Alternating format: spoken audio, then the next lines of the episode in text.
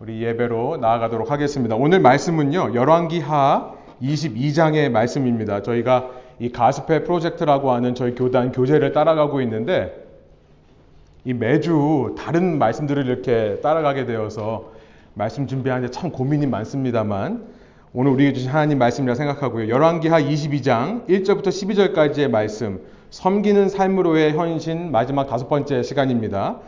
우리 섬김의 원동력은 언약을 신뢰하는 것이다 라는 의미에서 제목을 잡아봤는데요. 제가 여러분 22장 1절부터 오늘 9절까지만 먼저 읽고 말씀 나누도록 하죠. 제가 먼저 1절 쭉 한번 읽겠습니다. 마지막 9절만 저와 여러분이 함께 한번 봉독하면 좋겠습니다. 예루살렘 주민이 이 여호람이라고 하는 왕은 유대 남유다의 다섯 번째 왕입니다. 여호람의 막내 아들 아하시아에게 여섯 번째 왕이에요. 왕위를 계승하게 하였으니 이는 전에 아라비아 사람들과 함께 와서 진을 치던 부대가 그의 모든 형들을 죽였습니다. 그러므로 유다 왕 여호람의 아들 아하시아가 왕이 되었더라. 아하시아가 왕이 될 때에 나이가 42세라. 예루살렘에서 1년 동안 다스리리라. 그의 어머니의 이름은 아달랴요 오므리의 손녀더라. 아하시아도 아합의 길로 행하였으니 이는 그의 어머니가 꾀어 악을 행하게 하였습니다. 그러니까 이 아하시아라고 하는 왕이 이 어머니 아, 아달랴라는 이 어머니를 통해 이 아합 가문의 신을 배운 겁니다. 어, 그의 아버지가 제가 읽을게요. 그의 아버지가 죽은 후에 그가 패망하게 하는 아합의 집의 가르침을 따라 여호와 보시기에 아합의 집같이 악을 행하였더라. 이 아합이라고 하는 북이스라엘 왕족처럼 남유다도 변해가는 모습을 보여주고 있습니다. 아하시아가 아합의 집의 가르침을 따라 이스라엘 왕 아합의 아들 요람과 함께 길라 라못으로 가서 아람 왕 하사엘과 더불어 싸우더니 아람 사람들이 요람을 상하게 한지라 요람이 아람 왕 하사엘과 싸울 때에 라마에서 맞아 상한 것을 치료하려 하여 이스라엘로 돌아왔더라. 아합의 아들 요람이 병이 있으므로 유다 왕 여호람의 아들 아사랴가 이스라엘에 내려가서 방문하였더라. 아하시아가 요람에게 감으로 해를 입었으니 이는 하나님께로 말미암은 것이라. 아하시아가 갔다가 요람과 함께 나가서 님시의 아들 예후를 맞았으니 그는 여호와께서 기름을 부으시고 아합의 집을 멸하게 하신 자이더라. 그러니까 이 아하시아라고 하는 유다 왕이 이 아합의 아들 요람 왕이 다친 것을 병문안 갔다가 예후라는 사람에게 의해서 화를 입었다. 뭐 이런 내용이에요.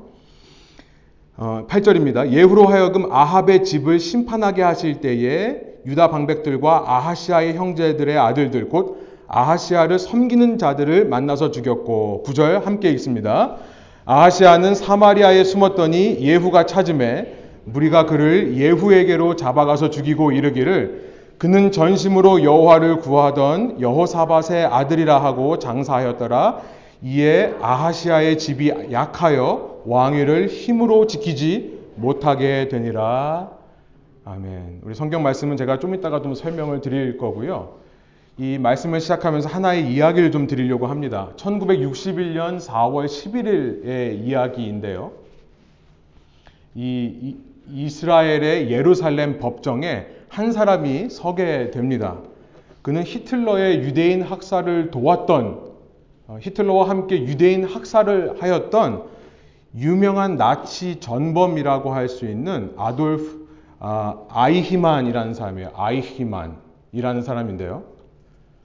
1945년 이 전쟁이 끝나기 직전에 히틀러는 자살을 선택을 했죠. 이 아이히만이라는 사람은 도망을 갑니다. 도망을 해서 숨어 지내다가 이 나치 전범들만 찾아다니는 사냥꾼들이 있어요. 나치 헌터라고 하는데요. 나치 수색대가 그 아이히만을 잡기 위해 15년 동안, 무려 15년 동안 따라다니다가 아르헨티나에서 그를 붙잡습니다. 그리고 붙잡고 난 다음에 바로 이스라엘 예루살렘으로 그를 데려와서 유대인을 학살했던 사람을 유대인의 예루살렘에서 재판을 하는 겁니다. 이 아돌프 아이히만은요, 그 법정에 서서 자기 자신을 변호하기 시작하는데요. 그는 어떤 식으로 자기 자신을 변호했냐면 이렇게 얘기를 하는 겁니다. 나는 아무 죄가 없습니다. 나는 그저 내 상관들이 시키는 일을 했을 뿐입니다. 나는 평범한 사람이에요. 나는 아무것도 모르고 그냥 하란 대로 한 거지. 어, 내가 유대인들을 직접 죽인 것은 아니다. 뭐 이런 논리를 폈어요. 그런 아이히만의 모습을 보면서 독일의 철학자였던 한나 아렌트라는 아주 유명한 철학자가 책을 씁니다. 그것이 바로 예루살렘의 아이히만이라는 유명한 책이에요. 여기 나오면 책 표지에 전 슬라이드 보여주시면 아이히만의 얼굴이 있습니다. 그 책의 부제가 다음 슬라이드 아까 보여주신 대로 이렇게 돼 있어요. A report on the banality of the evil. 악의 평범성에 관한 보고서 이렇게 되어 있는 거예요. 한나 아렌트는요, 어떻게 그 수많은 유대인들을 독일 사람들이 죽일 수 있었는가를 굉장히 고민했습니다. 충격적인 것은 여러분, 히틀러가 군사 독재자가 아니었다는 사실이에요. 그는 독재자가 아니었습니다. 민주적인 절차로 선출된 국가의 지도자였어요. 이 많은 사람들이 히틀러를 지지했습니다. 그녀는 이 한나 아렌트라는 철학자는요, 예루살렘에서 열린 이 아이히만의 재판을 보면서 이렇게 히틀러와 함께 인류 최악의 악이라고 할 수 있는 유대인 학살을 어떻게 이 독일 사람들이 저질렀는지를 고민하면서 그 배경을 알고자 했습니다. 그리고 이런 결론을 내립니다. 악은 평범한 사람들에 의해 이루어진다는 거예요. 물론 아이히만은 평범한 사람은 아닙니다. 나중에 밝혀진 것은 아이히만이 히틀러만큼 유대인 학살에 광기적으로 찬성했다는 것을 어, 우리는 압니다. 히틀러도 평범한 사람은 아닙니다만 그러나 한나 아렌트의 말은 이것입니다. 수많은 독일 사람들이 자기의 위치에서 과연 무엇이 선인지를 사색하지 않은 채 그저 자기에게 주어진 행동들을 열심으로만 했을 때 그런 평범한 사람들에 의해서 악이 허용되고 악이 이루어졌다라는 것을 말하고 있는 것입니다. 누군가는 이 아우슈비츠라는 수용소를 만드는 일에 가담을 했을 겁니다. 누군가는 독가스실을 샤워장인 것처럼 꾸미는 일을 했을 거예요. 누군가는 그 독가스를 개발하는 일을 했을 겁니다. 그런데 내가 왜 이 일을 하고 이 일을 통해 어떤 목적을 달성하려고 하는가를 사색하지 않은 채 그저 시키는 대로 주어지는 대로 내 삶에 주어진 것에만 충실한 사람들, 나름대로 그 충실함을 통해 자기들이 얻을 수 있는 유익이 있었겠죠? 내 앞에 있는 유익만을 생각한 채 이 큰 흐름의 목적과 의미를 생각하지 않은 사람들에 의해서 이 아우슈비츠에서만 100만 명, 총 합쳐보면 600만 명의 유대인들이 학살되었다라는 것을 우리는 알게 되는 것입니다. 오늘날 우리가 살고 있는 사회를 한마디로 말하면 고도의 전문화 시대라고 할 것입니다. 전문화라고 하는 것. 참 효율적이고 사실 수많은 이윤을 남길 수 있는 큰 돈을 벌 수 있는 그런 시스템입니다. 한 사람이 제품의 설계서부터 시작해서 제작에 이르기까지 혼자 다 할 때보다 그 과정을 전문화시켜서 누구는 설계를 하고 설계만 하는 거죠. 누구는 조립만 하고 누구는 색깔만 칠하고 누구는 이것을 판매만 하는 일을 한다면 그러면 혼자 하는 것보다 훨씬 단시간에 엄청난 양의 제품들을 생산해낼 수 있는 것이죠. 효율적이고 많은 이윤을 남길 수 있는 방법이 고도의 전문화입니다. 그런데 사회가 이렇게 전문화되어 쪼개지다 보니까 어쩌면 전체를 보는 눈이 사라지는 것 같아요. 그저 내가 맡은 일에만 충실하면 그리고 그를 통해 내가 어떤 유익을 얻을 수만 있으면 뭐 돈을 잘 벌기만 한다면 된다라는 생각으로 열심히 하다 보니까 여러분 그런 열심을 가진 사람들에 의해서 다른 사람들이 얼마나 경쟁에서 뒤처지는지.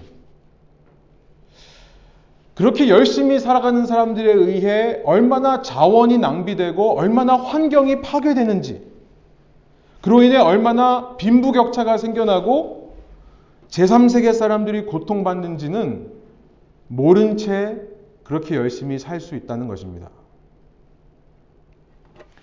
꼭 사회 문제만이 아니라 우리 대인 관계를 보면 우리 대인 관계가 점점 더 이렇게 축소되는 그런 느낌을 받고 있습니다. 특별히 팬데믹이 되면서 더 심해진 것 같아요. 이 저희 아이들이 팬데믹 되면서 다 안경을 썼거든요. 제가 한번 말씀드린 적이 있습니다만 저희는 이 TV를 이 컴퓨터 스크린을 너무 많이 봐서 아이들이 시력이 급속하게 나빠진 줄 알았는데요. 의사 선생님이 이 눈 전문 의가 하시는 말씀이 뭐냐면 그 영향도 있지만 더 큰 영향은 뭐냐면 아이들이 집안에만 있기 때문이라고 말씀을 하세요. 집안에서 보이는 가시거리가 너무 짧다 보니까 눈이 근시안이 되는 거죠. 가까운 곳만 보는 눈으로 바뀌어가는 거죠. 눈만 그런 게 아니라 우리의 대인 관계도 그러는 것이 아닌가 생각이 들어요. 여러분 예, 전에는요 대가족 제도였습니다. 그런 대가족 제도가 이제는 쪼개어져서 엄마, 아빠, 자녀들 이렇게 핵가족이라고 하죠. 작은 가족의 단위로 살다 보니까 우리 자라나는 아이들을 보면 시력만 나빠지는 게 아니라 대인 관계 능력들도 많이 감소되는 것 같다는 생각을 참 많이 합니다. 예전에는요, 대가족으로 살다 보니까 엄마 아빠에게 문제가 있고 엄마 아빠에게 흠이 있다 하더라도 할아버지 할머니가 메꿔줄 수 있었어요. 아니면 엄마 아빠의 형제들, 고모나 뭐 고모부나 이모, 삼촌들이 엄마 아빠의 역할을 대신해 줄 수가 있었어요. 아이들에게 다 채워주지 못하는 부분을 다른 사람들이 채울 수 있었다는 것입니다. 그런 환경에서 아이들은 폭넓은 대인 관계를 배우며 자랄 수 있었죠. 그런데 지금은 아이들이 보는 사람은 부모 단 두 명뿐인 거예요. 이런 관계 안에서 성장하는 아이들을 가만히 보니까 사람과의 관계가 참 쉽지가 않습니다. 무엇보다 지금 사람들이 많이 얘기하는 것이 무엇입니까? 정서적으로 아이들이 안정되지를 않는 거예요. 아이들이 훨씬 더 예전보다 불안해하고 있고요. 더 중독에 빠지기가 쉽고요. 더 마음에 상처가 있더라 이런 얘기를 하고 있는 거죠. 제가 말씀 읽어놓고 이 세상 이야기만 많이 드린 것 같습니다. 그리고 또 세상 이야기도 좀 밝고 기쁜 이야기가 아니라 좀 어둡고 슬픈 이야기만 말씀드린 것 같은데요. 저는 오늘 본문과 관련해서 우리 삶과 신앙의 중요한 메시지가 여기 있지 않을까 생각을 해보았습니다. 우리는 어쩌면 우리의 삶을 너무 단편적으로만 이해하는 것 같아요. 그러다 보니까 우리 이전 세대보다 우리가 더 큰 혼란을 겪는 것은 아닌가 생각하게 되는 것입니다. 이전 세대보다 우리가 우리의 삶을 너무 단편적으로만 너무 나의 짧은 환경, 활동 반경으로만 이해하다 보니까 오히려 무엇이 옳고 그른지를 더 헷갈려 하는 세대가 된 것이 아닌가. 그리고 내 삶에 어떤 도전과 힘든 일을 만날 때 이전 세대보다 더 위축되고 더 낙심하고 더 절망하는 것은 아닌가 생각을 해보게 된 겁니다. 여러분 수직적으로 이전 시대는 윗사람과 아랫사람들이 함께 지낼 시간들이 많았습니다. 수평적으로도 이전 세대는 다양한 사람들과 만나며 살아온 것 같아요. 그렇게 다양한 사람들과 수직적, 수평적으로 만나면서 여러 사람의 이야기를 듣다 보면 저는 이야기의 힘이 여기 있다고 생각합니다. 그런 많은 사람들, 다양한 사람들의 이야기를 듣다 보면 오히려 쉽게 좌절하고 흔들리지 않습니다. 왜냐하면 내가 겪는 고통이 나만 겪는 고통이 아니라는 것을 알게 되기 때문에 그래요. 다른 사람들의 다양한 경험들과 이야기를 들으면서 쉽게 포기하지 않는, 쉽게 좌절하지 않는 모습을 가질 수 있는 것입니다. 특별히 영적으로는 더 그렇다 생각이 듭니다. 내 삶을 관통하여 흐르고 있는 큰 이야기를 우리가 계속해서 우리 자신에게 상기시킬 때, remind 할 때, 그때 우리는 영적으로 흔들리지 않고 바로 설 수 있는 거죠. 오직 내 삶에만 집중하고 내가 지금 어떻게 느끼는가에만 신경을 쓰고 내가 어떤 삶을 살 것인가 모든 것이 나의 활동 반경 안에서만 이루어지기 때문에 오히려 우리는 영적으로 판단하고 분별하는 일에 더 좁아지고 편협해지는 것이 아닌가 생각을 하게 되는 것입니다. 그러다 보니까 진정한 의미에서 악과 죄와 싸워 이기는 영적인 승리가 우리에게 체험되는 것이 참 힘든 시대가 되었다 생각을 해보게 되는 거죠. 좀 철학적이고 어려운 말씀을 드렸습니다만, 여러분 오늘 본문의 이야기를 보면 그렇게 거시적인 시각으로 자기의 삶을 바라보지 못하고 자기의 삶에서 나의 삶의 목적과 의미에 대해서 사색을 하지 못할 뿐만 아니라 영적으로 바른 판단을 내리지 못하는 사람들이 반복되는 인생의 유혹과 악 속에서 시험 가운데서 계속 벗어나지 못하는 모습을 우리는 발견하게 되는 겁니다. 한나 아렌트가 어떻게 그렇게 수많은 사람들이 다른 민족을 학살할 수 있었는가를 고민했던 것처럼 이 이야기를 읽어보면 우리의 고민은 이겁니다. 하나님의 백성이라는 사람들이 어떻게 하나님 외에 우상숭배를 하는 이 죄악에 계속해서 빠질 수 있는가라는 고민을 하게 되는 것이죠. 바로 유다 왕의 일곱 번째 왕이라고 할 수 있는 아달랴와 여덟 번째 왕인 요아스의 이야기인데요. 슬라이드 제가 한번 준비해 봤습니다. 이 어, 요, 요시아 죄송합니다. 이 여덟 번째 왕이 요시아인데요. 예, 여기는 예, 요시아라고 하는 인물은 이 유다의 여섯 번째 왕인 아하시아의 아들입니다.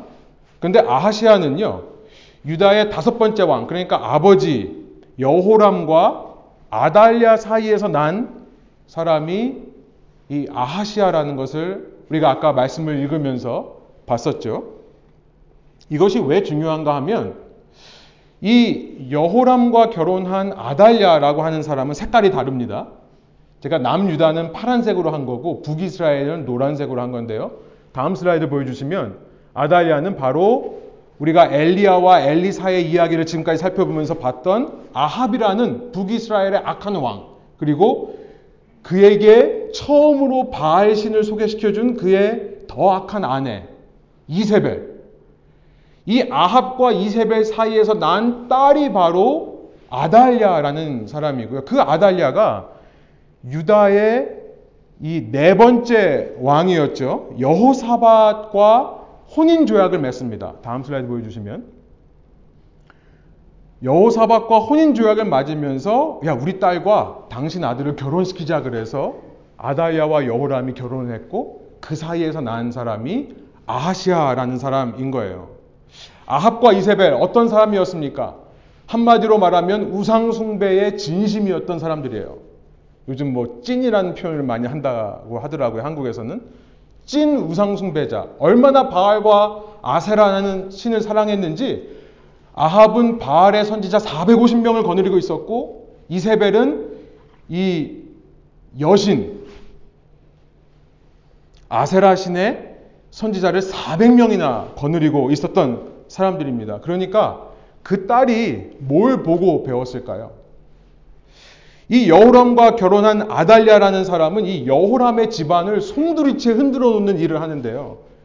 여러분 이 여호람이라는 집안을 가만 보면은 전통적으로 이 집안 내내 하나님을 섬겼던 집안이에요. 이 여호람의 할아버지라고 할 수 있는 3대 왕 아사 시대에 아사라는 왕이 가장 먼저 이 열왕기 상하 또 역대기를 통틀어서 가장 먼저 선한 왕으로 기록되는 왕입니다. 아사가 하나님을 섬겼고 그의 아들 여호사밧도 하나님을 섬겼다라고 되어 있습니다. 그리고 3대 인물이 여호람인 거예요. 그런데 아달랴와 결혼을 하고 난 이후에 여호람이 어떻게 바 뀌냐면 여러분 아합이 북이스라엘의 바알 신을 처음으로 소개한 사람이 되었듯이 여호람이 남유다의 바알 신을 처음으로 소개하는 사람이 되어버립니다. 이때 산당들이 세워지고 남유다에서도 이 바알 신을 섬기는 제사가 시작되는 것입니다. 하나님께서 그런 여호람을 보호해 주시지를 않습니다. 그는 역대하 21장에 보면 아주 비극적인 죽음을 맞아서 인생을 마무리하게 되는데요. 그의 뒤를 이어서 여호람과 아달랴 사이에서 난 아하시라는 왕이 왕으로 세워집니다. 그런데 큰 문제를 만나요. 아까 우리가 읽어봤습니다만 이 아하시아는 단 1년밖에 통치를 못하는데요. 자기가 왕이 된 지 1년, 1년이 되지도 않아서 어떤 일이 벌어지냐면 다음 슬라이드 보여주시면 예후라는 사람이 이제 활동하기 시작합니다. 아합의 뒤를 이어서 아합의 아들 요람을 어, 이제 왕으로 세웠는데요. 이 아합의 가문을 예후라는 사람이 이 처, 처단하도록 엘리야 선지자가 기름을 부었던 일이 있었죠. 예후에게 기름을 부었습니다. 그 예후가 활동을 하기 시작하는 거예요. 그는 아합 가문의 심판자로 이제 아합의 아들이었던 요람을 죽이는데요. 우리가 지금 방금 읽어봤습니다만 요람이 상처를 받아서 죽게 되었을 때 아하시아가 병문안을 가고요. 병문안을 왔던 아하시아까지 한꺼번에 죽이게 돼요. 이 예후라는 인물이요. 여러분, 저는 이 이야기를 보면서 아하시아야말로 정말 이 북이스라엘과 남유다에 흐르고 있는 하나님의 큰 흐름을 읽지 못한 사람이 아닌가 생각을 해봅니다. 자기와 조약을 맺었다고 해서 그 요람이라는 왕이 아팠다고 해서 그냥 병문안 간 것이 뭐가 죄, 죄가 되겠고 어떤 잘못이 되겠습니까? 그런데 선지자들을 통해 엘리야와 엘리사를 통해 하나님께서 지금 계속 경고하시는 그 큰 흐름을 읽었어야 돼요. 그 우상숭배에 동참하지 말라라고 하는 하나님의 마음. 이런 큰 영적 흐름에 아랑곳하지 않고 그저 자신의 유익과 자신의 도리와 자신의 목적을 위해 아합 가문과 손을 잡은 아하시아도 비참하게 최후를 맞게 되는 겁니다. 열왕기하 22장 9절이에요. 우리가 읽은 마지막 절이었는데요. 아하시아는 세 번역입니다. 사마리아로 가서 숨어 있었으나 예후가 그를 찾아 나섰다. 마침 예후의 부하들이 아하시아를 붙잡아 예후에게로 데리고 왔다. 예후가 그를 죽이니 사람들은 그가 마음을 다하여 주님만 찾은 여호사밧의 아들이었다. 이 이름도 기억하지를 않아요. 그저 여호사밧의 덕으로 이 여호사밧의 가문에서 태어났던 왕이었다. 이렇게만 기록이 되는 겁니다. 그러고 나니 아하시아 가문에는 왕국을 지켜갈 만한 능력을 가진 사람이 아무도 없었다. 다음 슬라이드 보여주시면 여러분 자기 아들이 죽은 이 아달랴는 어떤 반응을 보였을까요? 성경은요, 그녀의 감정을 이렇게만 기록하고 있습니다. 슬퍼했다는 말은 나오지를 않아요. 자기 하나뿐인 아들이 죽은 것을 본 이 아달랴라는 이 여왕이요, 유다 집의 왕족을 다 죽이기 시작합니다. 이 자기의 남편이었던 여호람이 다른 여인들과 낳았던 아들을 죽이는 것만이 아니라 자기 아들이었던 아하시아가 낳은 아들들까지도 다 죽여요. 22장에 보면 왜 죽였는지 그 이유가 기록되어 있는데 자기가 왕이 되려고 그랬던 겁니다. 그래서 아까 그림을 다시 보여주시면 아달랴 앞에 일곱 번이라고 치라고 써 있죠. 아달랴가 일곱 번째 왕이 돼요. 여왕이 되는 겁니다. 지금 무엇을 하고 있는 겁니까? 이 아달랴도 가만 보니까 자기밖에 몰라요. 자기가 최고 권력자가 되기 위해 그 욕심을 품고 그 목적을 이루기 위한 수단으로 방법을 가리지 않고 경쟁자들을 처단하며 그 최고가 되기 위한 길을 향해 나아가는데요. 여기서 우리가 놓치지 말아야 될 것이 있습니다. 더 큰 그림을 봐야 된다는 거예요. 아니, 지금 아달랴가 그렇게 돼서 자기가 왕이 되면 더 큰 그림이 파괴되는데 뭐가 파괴되는 겁니까? 하나님께서 다윗에게 주셨던 언약이 파괴되는 겁니다. 다윗의 후손의 나라가 영원히 견고할 거라고 말씀하셨던 그 다윗 언약이 지금 파괴되는 거예요. 여러분, 이스라엘 왕국이 북이스라엘과 남유다로 나뉘게 되는데요. 이제까지 가만 보면 북이스라엘은 정치적인 혼란을 겪었습니다. 외부의 침략을 계속 겪으면서 왕들이 세 번이나 바뀌어요. 그러니까 이 가문이 세 번이나 끊어집니다. 그리고 지금 예후에 의해서 네 번째로 가문이 끊기는 그런 상황입니다. 북이스라엘은 그 역사상 총 8번의 쿠데타가 일어나는데요. 이 나라가 얼마나 혼란스러웠겠습니까? 이전 왕의 가문이 완전히 사라지는 일들을 여덟 번이나 겪었던 나라가 북이스라엘입니다. 반면에 비슷한 시대에 비슷한 환경을 살았던 남유다는 단 한 번도 이 다윗의 언약이 끊어지는 것을 경험하지를 않는데요. 그런데 오늘 본문에 의해서 보면요. 이 아달랴라는 여왕에 의해서 다윗 언약의 최대 위기가 벌어진 겁니다. 이만큼 다윗 언약을 위협했던 인물이 없는 것입니다. 실제로 남유다 345년의 기간 동안에 총 20명의 왕이 등장을 하는데요. 단 한 번, 오직 단 한 번, 여섯 번째 아하시아 이후에 일곱 번째 아달랴 여왕이 통치했던 시기가 유일하게 다윗 왕조가 세워지지 않았던 시기였습니다. 아달랴는 본래 남유다 사람이 아니라고 했죠. 아합과 이세벨의 딸로 북이스라엘 사람입니다. 그런데 하루아침에 자기 남편도 죽고 자기 아버지 집도 다 죽은 것을 경험하고 거기다가 자기 아들까지 죽는 것을 경험을 하는 거예요. 아마도 정신에 이상이 와서 그랬는지 아니면 자신이 이제는 남유다에서 아버지, 죽은 아버지의 이 아합의 집을 이어서 내가 이 남유다에서 이 왕조를 이어가야겠다 생각을 했는지 모르겠습니다만 7년 동안 그녀는요, 다윗의 언약을 끊어버리려고 한 겁니다. 자기도 알지 못하는 사이에. 악의 평범성이죠. 내가 그 자리에서 왜 이 일을 해야 되는지, 더 큰 그림은 무엇인지를 보지 않은 채 내 목적과 내 욕심, 나만을 생각하며 벌인 일이 악의 평범성, 하나님 나라를 전체를 흔들어 놓을 수 있는 일, 일 어, 가장 큰 위기를 벌인 사건이 되었다는 것입니다. 그런데요, 하나님은 정말 놀라우신 분이세요. 이렇게 다윗의 언약이 완전히 파괴될 것 같은 상황, 이제 더 이상 이 땅에 소망은 없어지고 하나님도 이제는 어쩔 수 없다라고 이 백성들이 자포자기할 수밖에 없는 그 상황 가운데 하나님은요 피할 길을 내시는 하나님이시라는 거예요. 사람이 감당할 시험 밖에는 너에게 당한 것이 없나니 오직 하나님은 미쁘사 신실하사 너희가 감당치 못할 시험 당함을 허락지 아니하시고 또 시험 당할 즈음에 피할 길을 내사 너희로 능히 감당하게 하시느니라. 고린도전서 10장 13절의 말씀이 그대로 이루어집니다. 오늘 본문 11절을 보니까 그래요.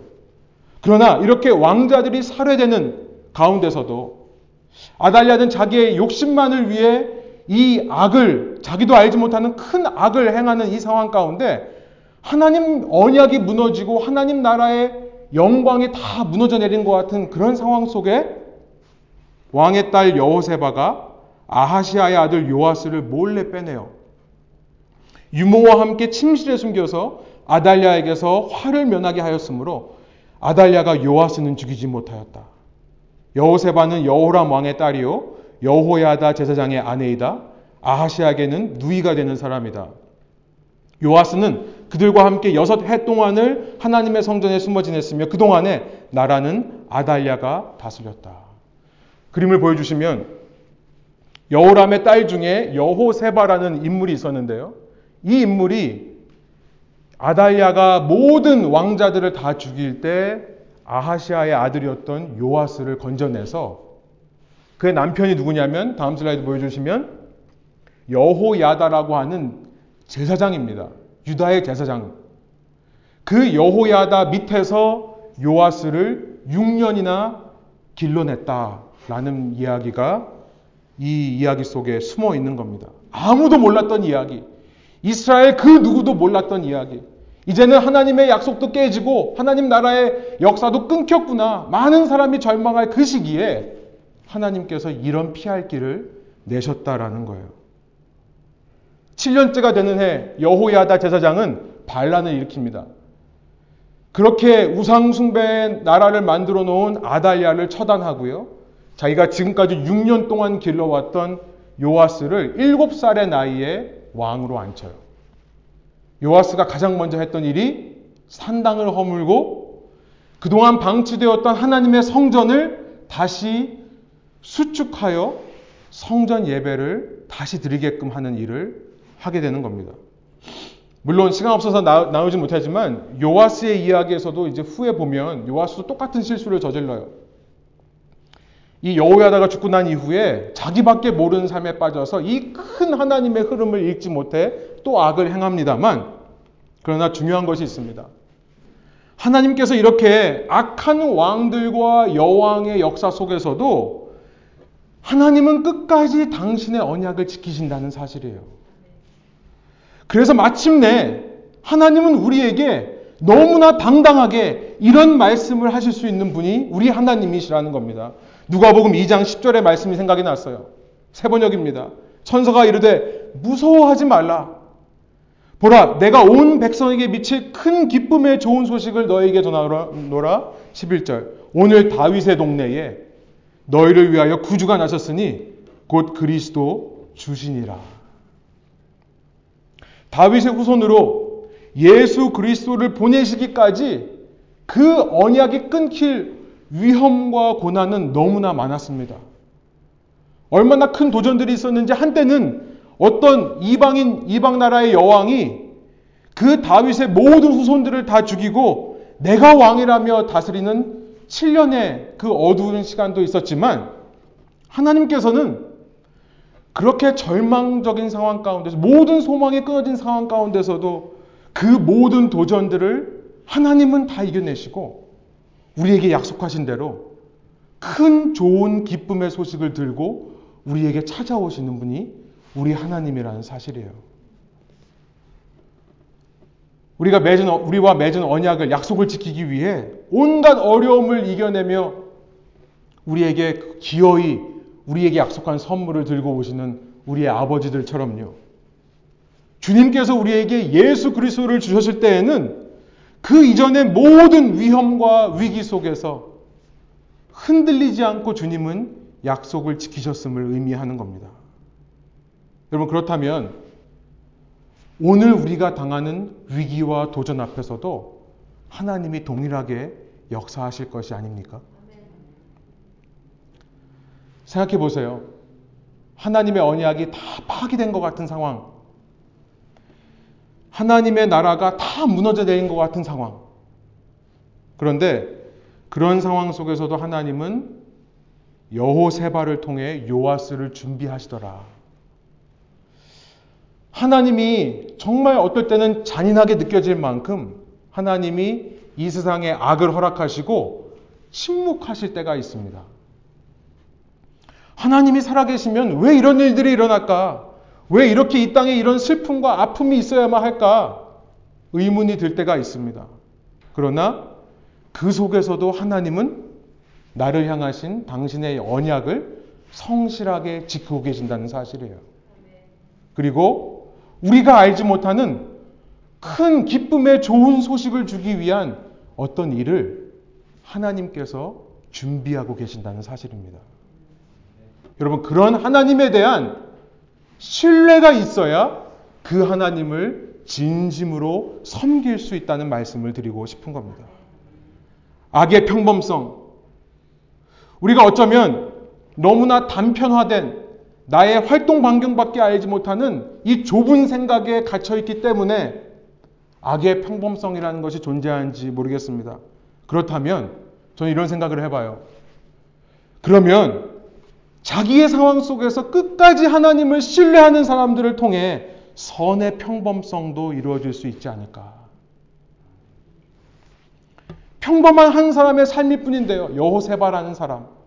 자기는 그저 자기의 조카들이 죽어가는 것이 너무나 불쌍해서 그 중에 하나를 품고 그를 살렸던 것 뿐인데 그런 평범한 한 사람의 삶을 통해 그가 하나님을 따르고 선한 일을 추구했을 때 그가 생각하지 못했던 위대한 선이 이루어지는 결과. 그를 통해 인류의 역사를 결정지을 예수 그리스도의 계보가 이어지는 것. 여러분, 오늘 우리에게 주신 메시지는 간단합니다. 오늘 내가 아무리 흔들리고 넘어진다 하더라도 아예 쓰러지지 않는 것은 주님께서 우리를 붙잡고 계시기 때문인 것을 믿습니다. 여러분 그런 고백이 여러분 가운데 있을 때에 그런 평범해 보이는 우리의 삶을 통해 주님의 놀라운 역사들이 이루어질 줄로 믿습니다. 나를 향하신 주님의 계획, 나를 통해 이루시고자 하는 구원의 역사는 변함없이 진행될 것을 믿습니다. 우리 한 목소리로 이 말씀 읽고 끝내도록 하죠. 시편 37편 23절 24절의 말씀입니다. 오늘 우리에게 주시는 주님의 말씀인 줄로 믿습니다. 여호와께서 사람의 걸음을 정하시고 그의 길을 기뻐하시나니 그는 넘어지나 아주 엎드러지지 아니함은 여호와께서 그의 손으로 붙드심이로다. 아멘. 함께 기도하겠습니다. 하나님 이 시간 저희가 말씀을 듣고 그렇습니다, 주님. 한 사람의 무지한 마음, 한 사람의 나밖에 모르는 마음을 통해 인류의 커다란 악이 이루어질 수 있는 것과 마찬가지로 한 평범한 사람의 삶 속에서 나는 알지 못하지만 주님의 감동하심을 따라 선을 추구하며 살 때에 그것이 주님의 나라와 영광과 주님의 이 땅을 향하신 위대한 계획에 하나의 걸음으로 쓰이고 그것이 우리가 알지 못하는 큰 기쁨의 좋은 소식을 전하는 복의 통로로 쓰일 수 있음을 이 시간 말씀을 통해 우리에게 알려주시는 줄로 믿습니다. 우리의 삶, 주님께서 우리와 함께 하시기에 내가 보기에 이해가 안 되고 감당할 수 없는 것처럼 보이는 상황이라 할지라도 그러나 주님을 끝까지 신뢰하는 자들의 삶을 통해 주님께서 우리가 계획하지 못하는 큰 선과 구원의 역사를 베푸실 줄로 믿사오니 오늘 우리의 자리에서 그 주님을 끝까지 신뢰하는 믿음을 허락하여 주옵소서. 우리가 넘어진 것 같은 상황 속에서도 주님께서 우리의 온 몸을 붙잡고 계심을 깨닫는 지혜가 있게 하여 주옵소서. 주님께서 우리와 함께 하시기에 이 땅에서 아직도 우리의 삶에는 소망이 있는 줄로 믿습니다. 그 주님을 믿는 믿음이 우리에게 가장 중요한 가치라는 것을 이 시간 우리가 한 목소리로 주님 앞에 아멘으로 고백할 때 주의 성령께서 우리와 끝까지 동행하여 주시고 우리를 지켜 주옵소서 감사드리며 예수 그리스도 이름의 영광을 위하여 기도합니다. 아멘.